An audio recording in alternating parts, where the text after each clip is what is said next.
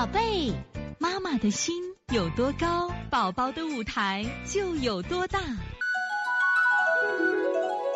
现在是王老师在线坐诊时间，九六零，我们山东雅茹妈妈，孩子是过敏体质，鼻炎、哮喘、爱感冒、爱出汗，喜欢趴着睡，手脚凉，话特多，好动易疲劳，吃饭尚可，大便每天一次，偶尔两天一次，晨起喷嚏，有时流清涕，偶偶尔擦眼袋很大很紫。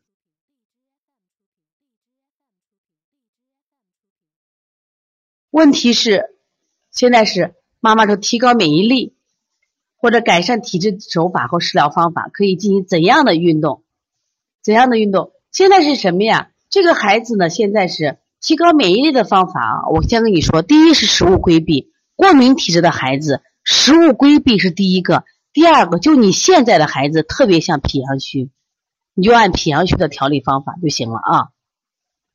我想说一下这个，我们去哪个科诊断啊？只是为诊断，能推拿不要吃药就行了啊！